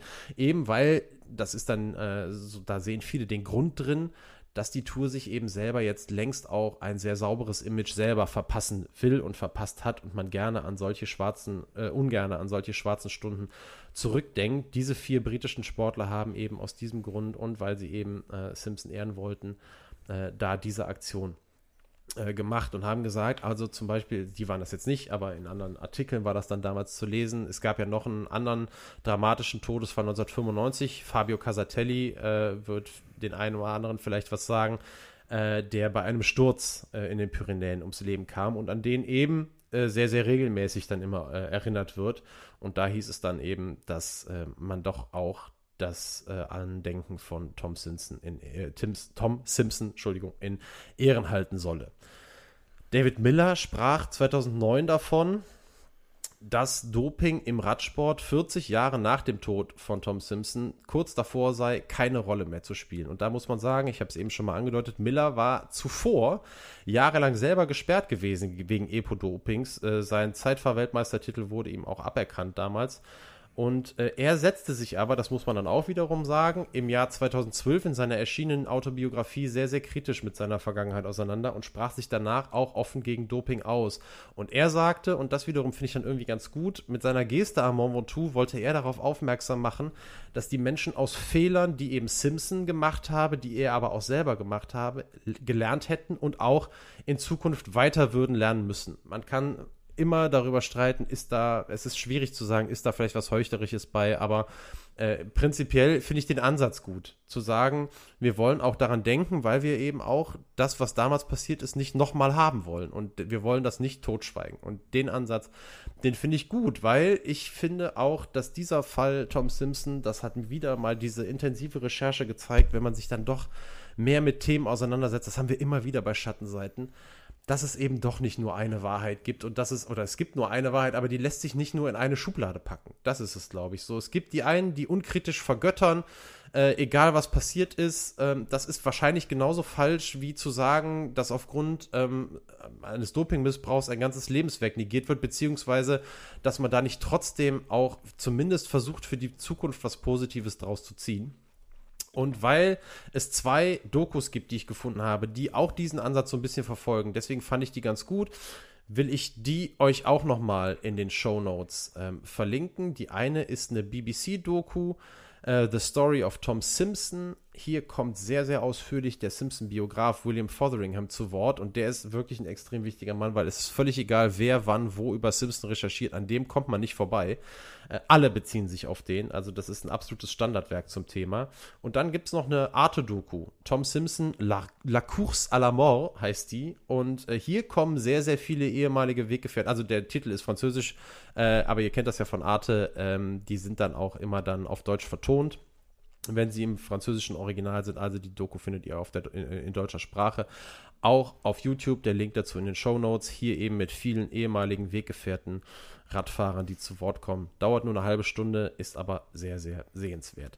Was diese und was alle Darstellungen über Simpson gemein haben, die über die Erinnerung an seinen Todestag hinausgehen, ist, dass sie Simpson als absoluten als absolut leidenschaftlichen Radfahrer beschreiben. Als Grenzgänger und als jemanden, der sehr charismatisch war, der sehr beliebt war und dessen größte Qualität es immer gewesen sei, über sich hinauszuwachsen. Bis immer zu dem Punkt, an dem es nicht mehr weiterging. Und dann ist es irgendwie besonders tragisch, dass eben diese Einnahme von den Amphetaminen dafür gesorgt haben und dieser Mix aus, aus Doping, aus Alkohol und aus allem äh, drum und dran dafür gesorgt haben, dass dieser Punkt, an dem es nicht mehr weiterging, für ihn nicht mehr wahrnehmbar war. Die Geschichte von Tom Simpson ist für mich eine Geschichte, die man wie immer, wenn man sich intensiver damit auseinandersetzt, eine, die von mehreren Seiten aus betrachtet werden muss. Und es gibt so ein Beispiel, das das vielleicht ganz, ganz gut illustriert. Und ich hatte ja eben schon mal die Tochter von äh, Tom Simpson angesprochen, seine Tochter Joanne. Äh, die hat einmal einem britischen Journalisten gegenüber erzählt, wie sie 40 Jahre nach dem Tod ihres Vaters, als die Tour über den Mont Ventoux führte, ähm, zwei Dinge gesehen hat, miterlebt hat, die das irgendwie, äh, die diese beiden Pole so ein bisschen darstellen. Auf, dem, auf der einen Seite hat sie einen jungen Fan gesehen, der im Anzug den Berg hochfuhr, um eben am Erinnerungsstein von Tom Simpson Halt zu machen. Und er sagte dann, er treffe heute einen Gentleman, und er meinte damit eben Tom Simpson. Mhm. Äh, und deswegen wolle er sich selber auch anziehen wie ein Gentleman. Und kurze Zeit später äh, habe sie einen anderen Mann erlebt, der mit einem Fluch über Dopingsünder auf den Lippen an diesem Gedenkstein vorbeigegangen ist und ihn bespuckt habe. Damit sehen wir innerhalb kurzer Zeit diese beiden Pole, wie sich Leute eben auch an Tom, äh, Tom Simpson erinnern. Und äh, ich ja immer plädi dafür plädiere, irgendwo die Wahrheit dann doch zu versuchen, in der Mitte zu finden ähm, weil wir wissen alle, dass Doping äh, im schlimmsten Fall den Sport irgendwo kaputt macht, den unglaubwürdig macht. Der Radsport hat das eigentlich so, so schlimm erlebt, Ende der 90er Jahre, wie kein anderer Sport, äh, keine andere Sportart. Wir haben in unserer allerersten Folge äh, über den Festina-Skandal 1998 gesprochen. Da stand der Radsport ganz sicherlich eine Zeit lang am Scheideweg. Das muss man, glaube ich, so sagen. Und ähm, gerade äh, oder obwohl ich ja sage, die Grautöne äh, sind da so wichtig, Benny, habe ich eine sehr überspitzte Frage an dich, äh, um in unseren Diskussionsteil jetzt einzusteigen. Ähm, und ich will wissen, Benny, wie siehst du das? Tom Simpson, für dich eher ewiger Radsportheld oder schwarzes Schaf der Tourgeschichte? Also wenn ich mich jetzt äh, zwischen den Varianten entscheiden muss, ohne vielleicht die ein oder andere grau, äh, graue Abstufung, sage ich mal, dazwischen, ja, dann. Ich, äh, ich, hoffe, ich, ich hoffe, die Grauen kommen. Ja, aber ja. Naja, also grundsätzlich sage ich ewiger Radsportheld für mich. Also bin ich, bin ich ganz ehrlich. Ähm, natürlich ist das dann, wie du schon sagtest, ähm, das muss man natürlich alles immer ein bisschen. Ähm, ja, wie soll ich sagen, man muss natürlich immer so ein bisschen den Mittelweg finden, das ist absolut richtig. Also es ist nie alles schwarz oder weiß, es ist genauso wenig im Sport wie sonst auch. Und äh, man muss natürlich auf alle äh, Vergehen eingehen, die, äh, ne, also die Dopingvergehen und so weiter, da gibt es nichts schön zu reden.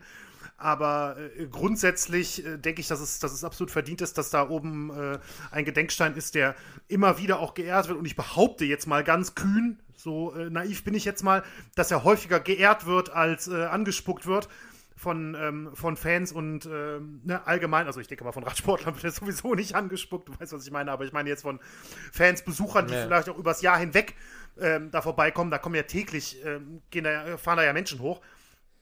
Ähm, also wenn es jetzt nicht gerade schneit, also da liegt ja häufig bis zum Mai Schnee, aber ich meine, grundsätzlich wird der Ventoux sicherlich häufig frequentiert. Ähm, und deswegen bin ich, ja, bin ich doch tatsächlich eher auf der Seite, die sagt, ähm, muss jetzt vielleicht nicht mit dem Anzug dahin, aber eher ähm, ewiger Radsportheld, auf jeden Fall. Hm. wir haben uns überlegt, dass wir eine Top 3 machen, Benny, und du hast direkt gesagt, meine Idee dazu ähm, kam, ich gehe mir dann gleich auch noch ein bisschen genauer darauf ein, wie das zustande gekommen ist. Unsere Top 3 wird davon handeln, von Sportlern, die wir mal, also das war die grobe Idee, ja, die wir mal toll fanden und die uns dann enttäuscht haben. So, das ist ein bisschen, also catchier kann man kann es eigentlich nicht zusammenfassen. Und du hast direkt gesagt, schöne Idee, aber es wird unheimlich schwer für dich werden. Ja weil du äh, immer, also eher jemand bist, also ich, das ist jetzt mal meine Behauptung, auf die du dann gerne eingehen kannst, eher jemand bist, ähm, der, der da auch verzeiht, der da eher Fehler verzeiht, als jemanden zu verteufeln. Ja, das ist richtig, ja. Nee, das stimmt auf jeden Fall. Und ich habe wirklich, äh, ja, es war, ist mir wirklich wahnsinnig, wahnsinnig schwer gefallen. Es ist mir so schwer gefallen, dass ich äh, bis wenige Tage vor unserer Aufzeichnung äh, noch überlegt habe, ob ich versuche, dich davon abzubringen. Hast du aber nicht gemacht. Nein. Also wir haben beide, wir haben beide drei Namen da stehen. Ja.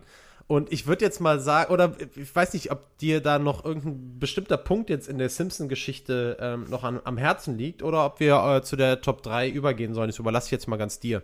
Also ich finde ähm, gerade auch den, den Bezug, den du dann mit 2009 ähm, und, und der auch Simpsons Tochter 2007 zu heute noch gezogen hast. Äh, das hätte ich jetzt noch sehr wichtig gefunden, aber ansonsten äh, muss ich sagen, ja, ich meine, der, der erste Doping-Tote der Tour de France, das ist natürlich, ähm, ja, das ist natürlich ein, eine Anführungszeichen ein Titel, der, äh, der natürlich eine Gänsehaut äh, immer noch äh, bringt und ähm, ich finde auch schon alleine deswegen ist es der, der Punkt, den du vorhin angesprochen hast, dass es bei der Tour vielleicht heute eher so ein bisschen totgeschwiegen wird. Das ist vielleicht ein Punkt, den man vielleicht nochmal hervorheben kann. Denn ich finde, das ist, äh, das, das darf auf gar keinen Fall passieren. Deswegen ist es auch gut, dass dieser, äh, dieser Gedenkstein dort steht und zumindest wie ich mich erinnere, wir haben ja gelernt, also so häufig ist, wird die Tour de France ja, fährt die ja gar nicht in Mont Ventoux an. Äh, meine Erinnerung zufolge ist zumindest bei den deutschen Übertragungen, äh, was für meinen Geschmack jetzt vor allem Eurosport äh, betrifft und meine Erinnerung, ähm, wird das dann nicht totgeschwiegen oder so, sondern ähm, man geht dann nochmal darauf ein. Und ich finde, das ist auch wichtig. Das ist auch, ähm, ja, das ist auch ein wichtiger Punkt, der auch nochmal vielleicht auch jüngeren Fans zeigt, ähm, Doping im Radsport oder Doping im Sport ähm, jetzt speziell im Radsport, ist kein Problem der Ende der 90er Jahre oder Mitte der 2000er, wo es natürlich diesen riesigen Fuentes-Skandal gab, der auch ähm, die Tour de France in den Grundfesten erschüttert hat, sondern ähm, ja, es gab Fälle ähm, mit katastrophalen, tragischen Folgen vor über 50 Jahren. Und ähm, hm. ich kann mir nicht, nicht vorstellen, dass in irgendeiner Form, außer vielleicht aus, äh, ja, um das Ansehen ähm, des Rennens zu wahren oder sowas, aber da sind wir dann wirklich im Bereich, wo man sagen kann, das sind alles Heuchler, ähm, gibt es meiner Meinung nach keinen, keinen vernünftigen Grund, um sowas irgendwie unter den Teppich zu kehren oder, oder sozusagen, ja, das muss jetzt nicht unbedingt noch, noch thematisiert werden oder was auch immer.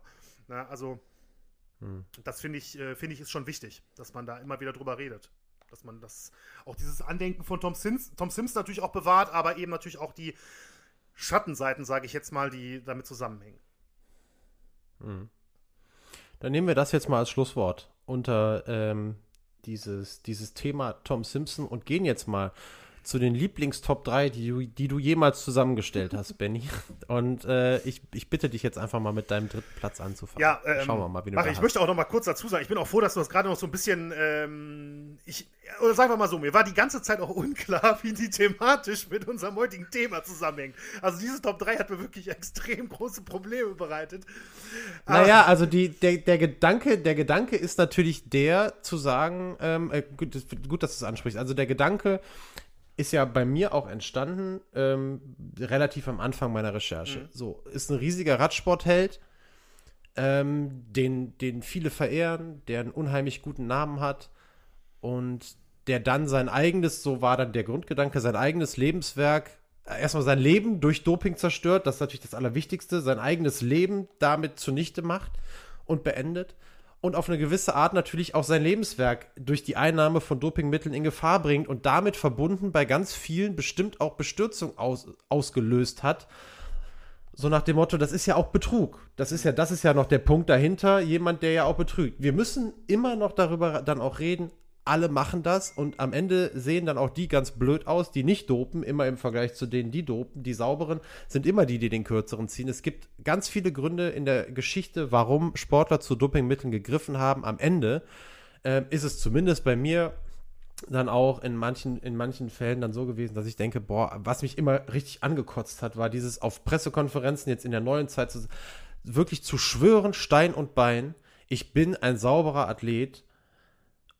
Und dann später kommt dann irgendwann raus, ja, Pustekuchen. Mhm. Und du hast uns wirklich jahrelang ins Gesicht gelogen. Ja. Und ähm, das, sind, das sind Dinge, die, die mich einfach immer furchtbar äh, wütend gemacht haben. Und in diesem Zusammenhang habe ich darüber nachgedacht. Okay, okay. verstehe ich. Alles klar. Gut, äh, ja, dann fange ich an mit äh, Platz 3. Ähm, Platz 3, ich also ich sag mal so, ich wollte nicht unbedingt auch noch einen Radsportler reinbringen, aber ich habe gedacht, das wäre irgendwie schon ganz passend. Hab ein bisschen überlegt und ähm, dann ist mir tatsächlich dann noch einer eingefallen, wo das eigentlich ganz gut passt, die Definition, die Daniel jetzt für die Top 3 gegeben hat, zumindest für mich persönlich. Und das ist ähm, Alexander Vinokurov. Ähm, der sicherlich vielen mhm. ähm, ja, Radsport-Begeisterten der letzten äh, zwei Jahrzehnte natürlich was sagt. Langjähriger äh, Teamkollege von Jan Ulrich, auch bei, bei Team Telekom, später Team Astana, durchaus auch immer mal wieder ähm, ja, umstritten, so bezeichne ich es mal, auch das Team an sich schon, ähm, der, das, mit dem Kasachen und des Kasachen. Und ja, ich war ein großer Fan von, von Vinokurov tatsächlich in den Radsportjahren, ähm, der 2000er vor allem, von seinem Fahrstil. Mich hat er bei der Tour de France, ähm, aber auch bei Anna hat er auch die Vuelta gewonnen. Bei der Tour hat es nie für ganz oben gereicht. Ähm, der, sein Fahrstil einfach sehr angriffslustig, immer nicht vielleicht sogar ein bisschen wie Tom Simpson. Ich kann das nicht wirklich beurteilen, aber Vinokurov war für mich auch immer so der Typ, der eher nicht taktiert hat, sondern der vielleicht als erstes den äh, berühmten mhm. Federhandschuh geworfen hat. Und ähm, Nichtsdestotrotz ist dann auch bei Vino Kurov ähm, zum, vor allem zum Ende hin in, in seiner Karriere in den, ähm, oder in der zweiten Hälfte, sagen wir mal so, sind natürlich Dopingskandale auch aufgetroffen. Da war es auch, ich bin mir gerade gar nicht mehr sicher, ob es Eigenblut oder Fremdblutdoping war, was ihm da ähm, nachgewiesen worden ist. Muss ich aber auch ganz ehrlich sagen, ja, das hat mich auch schon enttäuscht, aber so ein bisschen das Fass zum Überlaufen gebracht hat tatsächlich dann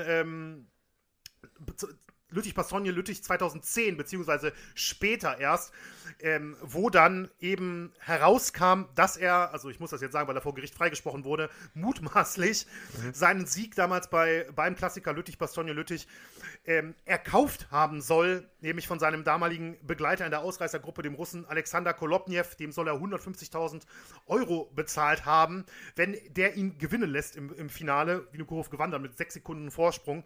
Und obwohl es E-Mails ähm, gab zwischen den beiden, die ganz eindeutig darauf eingehen und zwei Überweisungen, einmal von 100.000, einmal von 50.000 Euro, nachgewiesen werden konnten, wurde Vinokurov und auch Kolobniev äh, tatsächlich 2019 aus Mangel an Beweisen freigesprochen. Ähm, aber ich muss schon sagen, also rechtlich, ja, gut, kann man jetzt zustehen, wie man will. Mhm. Rechtlich wurde er freigesprochen, aber für mich persönlich doch eine riesige Enttäuschung, weil, wie gesagt, er war für mich einer der großen äh, Radsport- und Tourhelden ähm, meiner Jugend, sage ich mal. Und dass es dann so im Nachhinein ähm, Doping dazukommt und auch noch so eine Geschichte, die ja doch auch im, ähm, im Radsport, wo man natürlich bei Doping sowieso von Betrug sprechen muss in, in vielen Fällen, aber so eine Geschichte ist dann, finde ich, auch nochmal noch mal ein anderes Kapitel äh, was mir sonst nicht bekannt ist, muss ich ganz ehrlich sagen, so aus dem Stand weg. Und deswegen hat es da bei mir für Platz 3 gereicht. Gut, dein Radsportler ist auf Platz 3, bei mir kommt einer ein bisschen weiter vorne. Mhm. Warten wir mal. Ich weiß schon, wer das ist, glaube ich. Aber ja. ja, ja. Ja, das ist. Ja, gut. Wir, wir, ja, ja, ja. Wir, hüllen uns jetzt mal in Schweigen und tun so, als würde es nachher noch jemanden überraschen. Ähm, Platz 3, mein, mein, Platz 3, Jens Lehmann. So, mein Platz 3 ist tatsächlich fu ehemaliger Fußballtorhüter Jens Lehmann. Ich muss jetzt mal dazu sagen, der war damals nie meine Nummer 1, ähm, den ich immer irgendwie gesehen habe. Ich war immer Kahn-Supporter. Aber eben dann 2006 Jens Lehmann zu Jens Supermann geworden im Elfmeterschießen Viertelfinale gegen Argentinien. So hat es ja auch damals der Kommentator gesagt. Ähm, und dadurch auch so ein bisschen in meinem Herzen gelandet. Und für mich als jemand, der über 20 Jahre lang selber im Fußballtor gestanden hat, ähm, war Lehmann immer schon einer, der, der wahnsinnig seinen Job wahnsinnig gut gemacht hat in vielerlei Hinsicht. Also damals, als die Kahnschule so diese auf der Linie wahnsinnig starken, reflexstarken Torhüter, diese ja, diese so, so ein bisschen diese Biester, ähm, diese einschüchternden Typen, das waren ja auch damals so, das war diese Torwartschule. Und, Ka und Lehmann stach da immer so ein bisschen heraus. Ähm, war damals sicherlich so mit Barthez, das war noch ein bisschen früher und Van der Sar auch, aber fußballerisch damals zu, zu dieser Zeit einer der besten Torhüter, was ihm auch echt einen Vorteil verschafft hat ähm, gegenüber anderen. Und das fand ich schon auch immer gut und das hat mir imponiert und ich habe dem schon sehr, sehr gerne beim Torwartspiel zugeguckt, auch als er bei Arsenal war, fand ich schon sehr, sehr gut und äh, fand den auch, der war immer so ein bisschen unbequemer Typ, auch damals schon, hat mich aber nie gestört, hat ihn damals für mich eher sogar noch ein bisschen sympathisch gemacht. Äh, das bröckelte dann aber. Das fing an, als er dann irgendwie zu seiner Stuttgarter Zeit gegen Ende seiner Karriere dann mit dem Hubschrauber überall hingeflogen ist. Das fand ich schon mal nicht so gut, aber schwamm drüber. Ähm, dann hatte er damals auch Auseinandersetzungen mit einem Balljungen, wo ich mir auch denke, also bitte, ey, jetzt lass doch mal die kleinen Jungs da. Ich glaube, dem hat er irgendwie mal in die Nase gepackt oder so. Das war also auch so richtig daneben. Ja, und da muss man jetzt aber dann auch ganz ehrlich sagen, sein Höhepunkt fand das jetzt für mich dann in dieser Nummer vor kurzem über Dennis Aogo, wo er dann zu blöd war, eine WhatsApp an die richtige Nummer zu schicken und gefragt hat, ist Dennis euer Quotenschwarzer? Ich also denke, meine Güte, Lehmann, also komm, ist jetzt auch mal gut. Äh, und deswegen für mich völlig verdient der dritte Platz mit dem Wissen im Hinterkopf, dass Jens Lehmann das ziemlich egal ist. Aber ja, ja. trotzdem, äh, ja, mein Platz drei. Ja, kann, keine Frage, von dem kann man durchaus enttäuscht sein, aber dafür müsste man vorher erstmal ähm, das schon anders gesehen haben, so wie du es ausgesprochen hast. Das war für mich absolut keine Diskussion. ähm, mein Platz zwei, äh, jetzt gehen wir, das wird vielleicht auch den einen oder anderen nicht überraschen, äh, ins Boxen. Ähm, wenn es da, wenn's da um mich geht. Äh, allerdings ist das auch für mich jetzt hier diesmal ein Mann, wo ich jetzt nicht sagen würde, ich war da mal Fan oder sowas, aber man kann ja auch anderweitig enttäuscht mhm. werden. Ähm, und das ist der Puerto Ricaner Felix Verdejo. Also jetzt tatsächlich mal ein Name, der wahrscheinlich den meisten Hörerinnen und Hörern eher nichts sagt, äh, obwohl sie vielleicht in den letzten Wochen, äh, in den, auch in den deutschen Medien, mal drüber gestolpert sein könnten. Ähm, also Verdejo ist ein, wie gesagt, Puerto Ricaner, ein Olympiateilnehmer von 2012, der dann ähm, kurz danach auch Profi wurde und einer die ich sehr früh schon für eines der größten Talente im Boxen, äh, im Profiboxen gehalten habe. Ein Mann, der für mich wirklich ein paar Jahre lang sogar aussah wie ein absolut kommender Weltmeister. Und da muss man natürlich dazu wissen, Puerto Rico hat eine riesige, riesige Boxhistorie. Ganz, ganz große Namen, selbst in den letzten 20, 30 Jahren mit Miguel Cotto oder Felix Trinidad, äh, absolute Volkshelden, die, die Weltmeister im Boxen geworden sind. Ich dachte, Verdejo könnte in diese Fußstapfen treten. Diese Erwartung konnte er sportlich nicht erfüllen. Das ist aber keine Enttäuschung oder sowas, die ist annähernd nur rechtfertigt, hier in diese Liste zu kommen, sondern ähm, dann tatsächlich jetzt sehr, sehr kurzfristig auch erst oder erst vor kurzem, Anfang Mai 2021, ähm, kamen Berichte, ähm, für mich persönlich zuerst auf verschiedenen Boxmedien zu lesen gewesen, dass ähm, Felix Verdejo ein ähm, Person of Interest war die äh, Bezeichnung, also ein Verdächtiger war ähm, oder von der Polizei in Puerto Rico ähm, in Zusammenhang gebracht wird mit äh, dem Tod einer gewissen äh, Kishla Rodriguez, die damals äh, Federos ähm, Geliebte war und schwanger von ihm war und die er ermordet haben soll. Und inzwischen äh, sitzt er in U-Haft in Puerto Rico, hat gestanden, er soll mit einem Komplizen ähm, die, diese Kishla Rodriguez, nachdem sie ihm gesagt hat, dass sie schwanger ist, ähm, soll er sie gefesselt haben, unter Drogen gesetzt haben und dann von einer Brücke in eine Lagune in der Hauptstadt San Juan geworfen haben und dann noch auf sie geschossen haben, als sie ähm, im Wasser war. Und wie gesagt, er sitzt jetzt in U-Haft und ihm droht die Todesstrafe. Und wenn ich darüber nachdenke, also für mich ist das natürlich ein Name, der mir immer wieder begegnet ist durch meine Boxbegeisterung und natürlich auch beruflich. Und wenn ich überlege, dass ich halt, wie gesagt, vor zehn Jahren oder sowas ähm, teilweise gedacht, gesagt oder geschrieben habe, dass, dass er einer der kommenden äh, Superstars sein könnte, ein kommender Weltmeister sein könnte. Und jetzt sind wir, ähm, ja, knapp zehn Jahre später und er sitzt ähm, wegen so einem wirklich unfassbaren äh, Verbrechen ähm, aktuell in U-Haft. Und es gibt zumindest, wenn man so den Medien glauben kann, kaum Zweifel ähm, ne, an, an, mhm. an dem Tatverlauf und irgendwas in der Richtung. Muss ich sagen, ist das wirklich schon eine, eine riesige, riesige Enttäuschung für mich, ohne dass ich irgendwie Fan gewesen sein gewesen wäre oder so. Mhm. Ja, weiß man gar nicht, was man dazu sagen soll. Benny, du kommst immer mit deinen Boxern um die Ecke, also da gibt es ja immer Geschichten, das ist ja wirklich ja, irre. Ja, also so ein man, Verbrechen, sagen, das ja. hört man ja auch nicht alle Tage, das ist ja. Gut, mein Platz 2 äh, hat da äh, durchaus einen anderen Hintergrund. Ähm, es ist auch sicherlich jetzt nicht so dieses klassische Fan sein, so gar nicht, aber also um den Namen zu sagen, mein Platz 2 ist Christoph Harting. So, Christoph Harting, Diskus Olympiasieger 2016 und jüngerer Bruder von Diskus Olympiasieger 2012, Robert Harting. Und das ist so ein bisschen eine persönliche Geschichte. Ich habe den kennengelernt damals, als ich für die Zeitschrift Leichtathletik gearbeitet habe. 2015 war das, bin ich nach Kienbaum gefahren, um einen großen Interviewtermin mit Robert Harting zu machen. Und dann gab es, damals haben die beiden noch zusammen trainiert, ähm, dann Termine mit der kompletten Trainingsgruppe. Die haben äh, damals ähm, zusammen in, ähm, in Berlin äh, trainiert und Kienbaum ist dieses Bundesleistungszentrum. Da waren dann alle und es ging drum, äh, was wird Robert Harting verkünden? Kommt er mit zur WM 2015 oder nicht? Ganz viel Medienauflauf und alle hatten eben dann auch die Chance, noch mit den anderen zu sprechen. Und ich war, das war so ein bisschen in der Reihe, ich war der Letzte, der mit Christoph Harting gesprochen hat an diesem Tag, der allerletzte. Und ähm, ja, Christoph Harting hat das Interview eröffnet mit, ich habe eigentlich keine Lust über Sport zu reden, lass uns mal über Kunst reden. Das hat er zu mir gesagt. Und dann habe ich ein sehr, sehr skurriles Gespräch mit Christoph Harting irgendwie über Kunst geführt. Also er hat natürlich viel mehr dazu gesagt als ich. Ähm, es war natürlich total skurril. Ich muss natürlich sagen, ich war relativ entspannt, weil, das muss ich auch ganz ehrlich sagen, der Hauptgrund war damals eben die Robert Harting-Nummer und mit dem hatte ich ein ganz tolles Interview.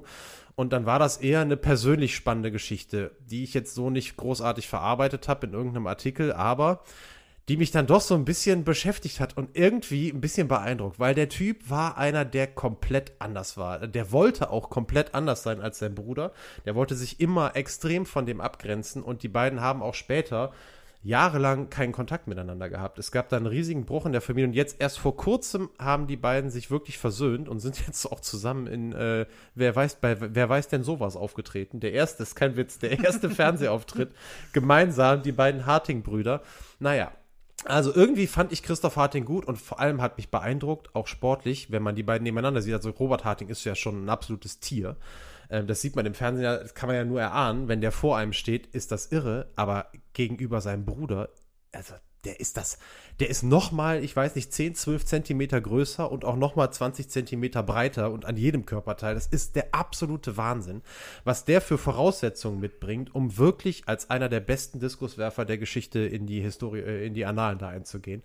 Und dann hat er 2016 ja auch den, seinen Olympiasieg geschafft, tatsächlich. Hat, äh, ist Nachfolger sozusagen seines Bruders geworden und dann fing es aber an. Dann hat er damals, der ein oder andere wird sich erinnern, diese Mätzchen gemacht bei der, äh, bei der Siegerehrung, ist auf dem Podium bei der Nationalhymne da rumgetanzt und hat da rumdirigiert. Also da kann man jetzt auch sagen, da haben sich ja wahnsinnig viele irgendwie sowieso drüber aufgeregt. Ich fand das jetzt auch nicht so richtig toll. Ähm, äh, vor allem, weil äh, das, ich fand das einfach wahnsinnig unprofessionell und äh, ja, einfach, ja, aber gut, schwamm drüber, kann man noch, kann ich noch mit leben. Aber dann ging es nachher bei ihm los. Es gab immer wieder Interviewboykotts. Er wollte sich nicht äußern. Wenn er was gesagt hat, hat er immer nur irgendwelche seltsamen Dinge gesagt. Und er schwebte so in eigenen Sphären und wollte das auch jeden spüren lassen. Und das war einfach irgendwie so richtig unsympathisch. Und äh, das Bild, was ich damals von ihm hatte, wo ich gedacht habe, irgendwie ist das vielleicht sogar ein cooler Typ. Vielleicht ist er das auch. So privat, weiß ich nicht. Aber das, was man nachher alles so über ihn mitbekommen hat, und ich war ja dann doch das ein oder andere Mal auch äh, dann näher dabei bei den ganzen deutschen Meisterschaften und so weiter und so fort. Ja, da muss ich dann sagen, dass er mich dann, jetzt kann ich das ja sagen, jetzt arbeite ich da ja nicht mehr, hat, da hat er mich schon genervt auf einer, auf einer persönlichen Ebene. Mhm. Das äh, fand ich dann blöd. Und deswegen erinnerte ich mich daran und ähm, habe ihn auf meinen Platz 2 gesetzt. Okay. Ähm, kann, ja, kann ich absolut, äh, kann ich absolut nachvollziehen, auch wenn ich, du weißt, dass äh, Leichtathletik-mäßig nicht ganz so ähm, im Bilde bin. Nicht mal annähernd natürlich wie du, aber allgemein auch nicht so richtig, muss ich auch tatsächlich sagen, so ganz aus meinem gefährlichen Halbwissen raus, hättest du jetzt zu mir gesagt, Christoph Harting, hätte ich direkt so gesagt, so Enfant terrible oder sowas, hätte ich zumindest irgendwie in dem Bereich ähm, ja, stimmt, ja. eingeordnet. Und klar, kann ich natürlich mhm. dann schon verstehen bei dir. Ähm, Platz 1 bei mir ähm, ist jetzt auch wirklich ähm, ja, also wenn man eben gehört hat, was bei Platz, bei Platz 2 passiert ist, muss ich vielleicht kurz ein paar erklärende Worte vorausschicken, warum das Platz 1 ist, obwohl es eigentlich ähm, sicherlich mhm. für, für fast jeden absolut lächerlich äh, klingt, aber es ist meine persönliche Top 3 und ähm, die Enttäuschung ist, ja, die Enttäuschung ist vor sechs Jahren ungefähr eingetreten und äh, halt heute noch nach bei mir. Also, ich bin gespannt, ist, was jetzt kommt. Es ist tatsächlich auch der, der Punkt oder die Person, die mir als allererstes sofort eingefallen ist und für mehrere Tage als einzige eingefallen ist, als Daniel mir diese Top 3 vorgeschlagen hat. Deswegen konnte es nur dieser eine sein. Aber wie gesagt, es klingt jetzt dramatischer, als es ist. Ähm, aber es ist, und da gehen wir jetzt in die MotoGP, also Motorrad-Weltmeisterschaft, äh, es ist Marc Marquez, ähm, den ich, ja, 2010, 2012 äh, toll fand, dem ich die Daumen gedrückt habe in den kleineren äh, Klassen, als er da Moto 3, Moto 2 unterwegs war, da auch Weltmeistertitel gewonnen hat. Und ich habe gedacht, und das ist jetzt eben auch die Kurve jetzt hier, warum das in meinen ja, Hirnwindungen jetzt Sinn macht. Ähm, Daniel, ich habe, oder er hat es ja schon mal in einer äh, Folge natürlich auch angesprochen. Ich bin ein riesiger äh, Valentino Rossi-Fan schon seit meiner Kindheit. Im Endeffekt, mhm. er fährt ja schon so lange. Ähm, und es ist natürlich immer so ein bisschen für mich der Gedanke, boah, wenn der jetzt mal aufhört, und das ist jetzt wahrscheinlich nicht mehr lange hin, ähm, ja, weiß ich nicht. Gibt es da noch jemanden, dem ich da die Daumen drücke? Kann ich noch mal ähm, so begeisterungsfähig sein bei der Motorradweltmeisterschaft, bei der MotoGP? Oder geht es vielleicht auch ein bisschen, lässt es auch ein bisschen nach und ich gucke nicht mal jedes Rennen wie jetzt, wo ich mir auch bei Rennen in Japan nur so den Wecker stelle. Und ähm, damals hatte ich gedacht, als ich Marquez damals gesehen habe in den, in den kleineren Klassen, habe ich damals gedacht, oh, das könnte vielleicht ähm, so der sein, den, ne, dem ich danach so die Daumen drücke, der dann so für mich ähm, der Lieblingsfahrer werden könnte im Nach darauf, daraufhin oder nach einem Karriereende von Rossi. Ja, und dann kam äh, Marquez in die MotoGP und ähm, es kam das Jahr 2015, wo er in meinen Augen dafür mitverantwortlich ist, dass ähm, Valentino Rossi nicht Weltmeister wurde, nicht zum zehnten Mal Weltmeister wurde. Und ähm, es gab mehrere Kollisionen in dem ganzen Jahr zwischen den beiden. Es gab immer wieder Stress, also richtig, also wirklich für die Verhältnisse schon sagen, wirklich äh, sehr, sehr deutlichen Stress, der auf der, so, auf der Strecke genauso war wie bei Pressekonferenzen oder danach im, äh, im, im Park Fermé oder sowas. Und äh, das Ganze spitze sich dann zu in den letzten beiden Saisonrennen wo ähm, Rossi eben mit seinem Teamkollegen Jorge Lorenzo um die Weltmeisterschaft gekämpft hat und ich damals schon vermutet und auch befürchtet habe, dass es vielleicht die letzte große Chance sein könnte, um eben diesen zehnten Titel äh, nach Hause zu holen. Und ähm, ja, bis heute, bis heute habe ich den, bin ich den Verdacht nicht los, dass ähm, Marquez damals seinem Landsmann Lorenzo äh, nach den ganzen ähm, Streitereien mit Rossi im Verlauf des Jahres ähm, ja zum WM-Sieg verholfen hat, zum, zum Schluss hin. Äh, gab es verschiedene Punkte in Rennen, plötzlich langsame Runden, als er vor Rossi war, aber hinter Lorenzo und so weiter. Ganz, ganz viele komische Punkte. Und dann gab es eine Kollision zwischen beiden, wo Rossi ähm, dazu beigetragen hat, dass Marquez im vorletzten Rennen stürzte, was dazu führte, dass Rossi beim letzten entscheidenden Rennen vom letzten ähm, Startplatz starten musste mit einer Strafe und damit am Ende nur Vierter wurde im Rennen und die WM mit fünf Punkten verpasst hatte. Und das ist wirklich ich, wie gesagt, ich weiß, dass das jetzt bescheuert klingt, aber es ist meine persönliche Liste, deswegen darf die, äh, darf die hier so enden. Ähm, ich habe das bis heute noch nicht ganz verarbeitet. deswegen, deswegen ist das mein Platz 1. Ich weiß gar nicht, was ich dazu sagen soll. Benny, ja. also muss ich ganz ehrlich sein. Ich hoffe, ich hoffe, ich, ich werde niemals äh, Valentino Rossi begegnen und ihm aus Versehen ein Glas Wasser über die Schuhe schütten. Das wäre das Ende von Schattenseiten, habe ich die Befürchtung. nein, nein, nein, das nicht. Aber es ist halt, weiß ich nicht, es ist halt ich meine, wen hat man? Ist der einzige, den ich seit meiner äh, der in meiner Kindheit ja. schon ein Lieblingssportler war und heute noch aktiv ist. Das ist, äh, der Mann begleitet mich, seit, begleitet ja. mich seit 25 Jahren. Das musst du dir mal überlegen.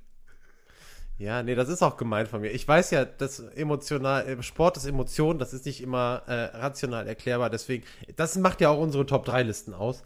Also, dass die eben sehr persönlich sind und äh, das ist die persönlichste Nummer 1, finde ich, die wir bis jetzt hatten ja, von dir. Finde ich, also deswegen finde ich die auch wiederum irgendwie richtig gut. Und Valentino Rossi habe ich das Gefühl, wir haben noch nie irgendwas mit Motorrädern gemacht, aber der kommt einfach fast in jeder Folge vor. Ah ja, gut, schön. Also haben wir den Ausflug auch wieder gemacht und enden jetzt bei mir mit, mit dem Platz 1, der einfach der Grund war, warum ich auf die Idee kam, ähm, diese Top 3 dir vorzuschlagen. Und es ist jetzt keine große Überraschung mehr. Es geht um Jan Ulrich. Ähm, weil ich es damals bei mir so war, das war mein Einstieg in den Radsport. Also 97, da war ich 11, ähm, da war ich jetzt noch nicht, beziehungsweise da bei der Tour war ich noch 10. Äh, da war ich jetzt noch nicht so weit, dass ich fiebernd da vor dem Fernseher gesessen habe mit Ulrich. Das fing tatsächlich ein bisschen später an. Ich glaube, ehrlich gesagt, 98 oder 99 waren die ersten, äh, die ersten Frankreich-Rundfahrten. Die ist so richtig intensiv von Anfang bis Ende damals mit, ich weiß das noch, mit meiner Oma, mit Landkarte und äh, was ist, äh, wirklich. Komplett. Und natürlich war Ulrich immer der Protagonist. So diesen 97er-Sieg eben nicht so intensiv miterlebt. Und dann habe ich aber immer die Hoffnung gehabt, Mensch, dass der wieder die Tour gewinnt und ich das mitsehe. Und ich fand den so toll. Ich fand den wirklich wahnsinnig, wahnsinnig toll. Das war das, was ich habe nie ein Idol gehabt in dem Sinne, aber das war das, was einem Idol irgendwie am nächsten kam, tatsächlich für eine gewisse Zeit. Und ähm, die Auseinandersetzungen mit Armstrong nachher waren für mich in, dem, in meinem jugendlichen Denken absolutes Gut gegen Böse. Ich habe Armstrong immer schon gehasst. Ich fand den immer schon furchtbar. Nie auch nur eine Funken Sympathie für den übrig gehabt. Und für mich war sowieso schon, war ja, ne, wie man dann halt so auch als Jugendlicher ist, der dobt doch eh und der, deswegen kann der Ulrich nie gewinnen. Ja, und das wurde dann eben alles dann doch mit dem Fuentes-Skandal den Bach runtergespült. Und ähm, äh, Ulrich ist dann eben doch nicht der Good Guy, für den ich ihn dann oder zu dem ich ihn immer hochstilisiert. Er hat mich ja nie darum gebeten, das zu tun. Das muss man ja auch sagen. Ja, da kann Ulrich ja auch, kann er jetzt nicht direkt was dafür. Der war ja jetzt auch nicht der, der immer geschrien hat, bitte liebt mich alle. Ähm, und die Entwicklung, die er seitdem genommen hat bis heute, das tut mir auch wahnsinnig leid. Also es ist auch gar nicht so, dass ich jetzt da denke, boah, das ist jetzt irgendwie, der ist mir jetzt egal oder so. Ich wünsche dem einfach nur, dass er wirklich jetzt mal wieder auf die Bahn kommt. Und am liebsten wünsche ich mir, dass man gar nichts mehr von ihm hört, weil das vielleicht irgendwie ein Zeichen ist, dass er so ein bisschen seine Ruhe gefunden hat. Es gibt ja es gab ja damals diese, diese Geschichten mit Drogen, Alkoholexzessen, mit richtigen Problemen, mit ähm, Entzugs, äh, mit Aufenthalt in Entzugskliniken, mit damals äh, ja, diese Geschichte, wo er eine Prostituierte gewirkt haben soll. Dann gab es dann die Geschichte damals mit Till Schweiger da auf Mallorca. Und dann gibt es wirklich auch Videos, die, die auch noch zu finden sind oder waren, wo der auch wirklich völlig von allen guten Geistern äh, befreit da irgendwie in die Kamera spricht und einfach total druff ist. Also es ist einfach nicht schön mit anzusehen, wie dann auch ist das Leben von jemandem so den Bach runtergeht. Und da wünsche ich mir wirklich, wirklich, wirklich, dass das ähm, dass das sich irgendwie dann doch noch auf die Dauer dann zum Guten wendet äh, und dann auch dauerhaft so bleibt. Ändert aber nichts daran, dass meine Enttäuschung damals unfassbar, mhm. unfassbar groß war. Und das war der Grund für meine, äh, für die Idee, das zu machen. Deswegen Jan Ulrich da ganz klar. Aber wie gesagt, es geht mir gar nicht darum, den jetzt irgendwie da drauf zu hauen oder sonst was. Ne? Ich glaube, das habe ich jetzt auch gesagt. Aber es war eben so. Das war für mich eine wahnsinnige Enttäuschung. Und äh, der völlig unangefochtene erste Platz bei mir in der Liste. Aber äh, alles Gute, Ole. Ich hoffe, dir geht's gut. So. Das unterschreiben. Gut. Benny, ja, das nehme ich an. Das waren unsere Top 3. Und das war dann auch unsere 30. Folge über Tom Simpson. Richtig, ja. Wieder mal beim Radsport gewesen und dementsprechend ähm, wollen wir jetzt mal, wie wir das immer machen, schon mal einen Blick in die Zukunft werfen. Und die Frage an dich, Benny, worauf können sich unsere Hörerinnen und Hörer denn nächste, nee, übernächste Woche einstellen? Ja, übernächste Woche äh, gehen wir, heute können wir es schon sagen, heute steht das Thema schon, schon fest, das steht schon ein bisschen länger fest. Ähm, ja, wir äh, greifen ein Thema auf, das uns äh, ein Hörer vorgeschlagen hat. So viel möchte ich auf jeden Fall schon mal mhm. sagen. Und äh, wir sind auch in einer Sportart, ähm, die wir schon mal behandelt haben und äh, die auch ja zeitlich äh, diesmal jetzt mal wieder nicht so lange zurückliegt. Wir waren ja jetzt mit äh, das letzte Mal mit äh, Peter Christian Barry, ja, 90 Jahre, rund 90 Jahre in der mhm. Vergangenheit, heute mit äh, Tom Simpson über 50 Jahre. Jetzt sind wir äh, tatsächlich mal wieder in den 2000ern und wie gesagt in der Sportart, die wir schon mal behandelt haben und eben, das ist jetzt auch äh, eine Besonderheit und das ist mir auch wichtig ähm, mit dem Thema, was, was direkt von Hörerseite vorgeschlagen wurde, von dem ich persönlich und ich glaube bei dir, Daniel, ja. war es auch so, wo wir vorher nichts genau. davon wussten. Also ich, find, ich fand so das Thema direkt extrem, extrem spannend beim Anrecherchieren, ja. Ja. Hast du auch damals direkt gesagt, als das vorgeschlagen wurde, du hast es anrecherchiert, gesagt, das willst du machen. Mhm. Und äh, da freue ich mich dann auch drauf. Wir hören uns dann alle in zwei Wochen wieder. Und äh, ja, von mir war es das. Lasst uns mal wieder eine ähm, Bewertung bei iTunes da. Das wäre super. Schreibt uns, wenn ihr was loswerden wollt. Wir freuen uns immer und ihr wisst ja auch, wir, wir gehen da auch immer mal gerne drauf ein. Schattenseiten.podcast.gmail.com ist die Adresse, an die ihr euch da wenden könnt. Äh, und ja, dann danke ich dir auf jeden Fall, Benny. Ja, ich und sage schon mal Tschüss.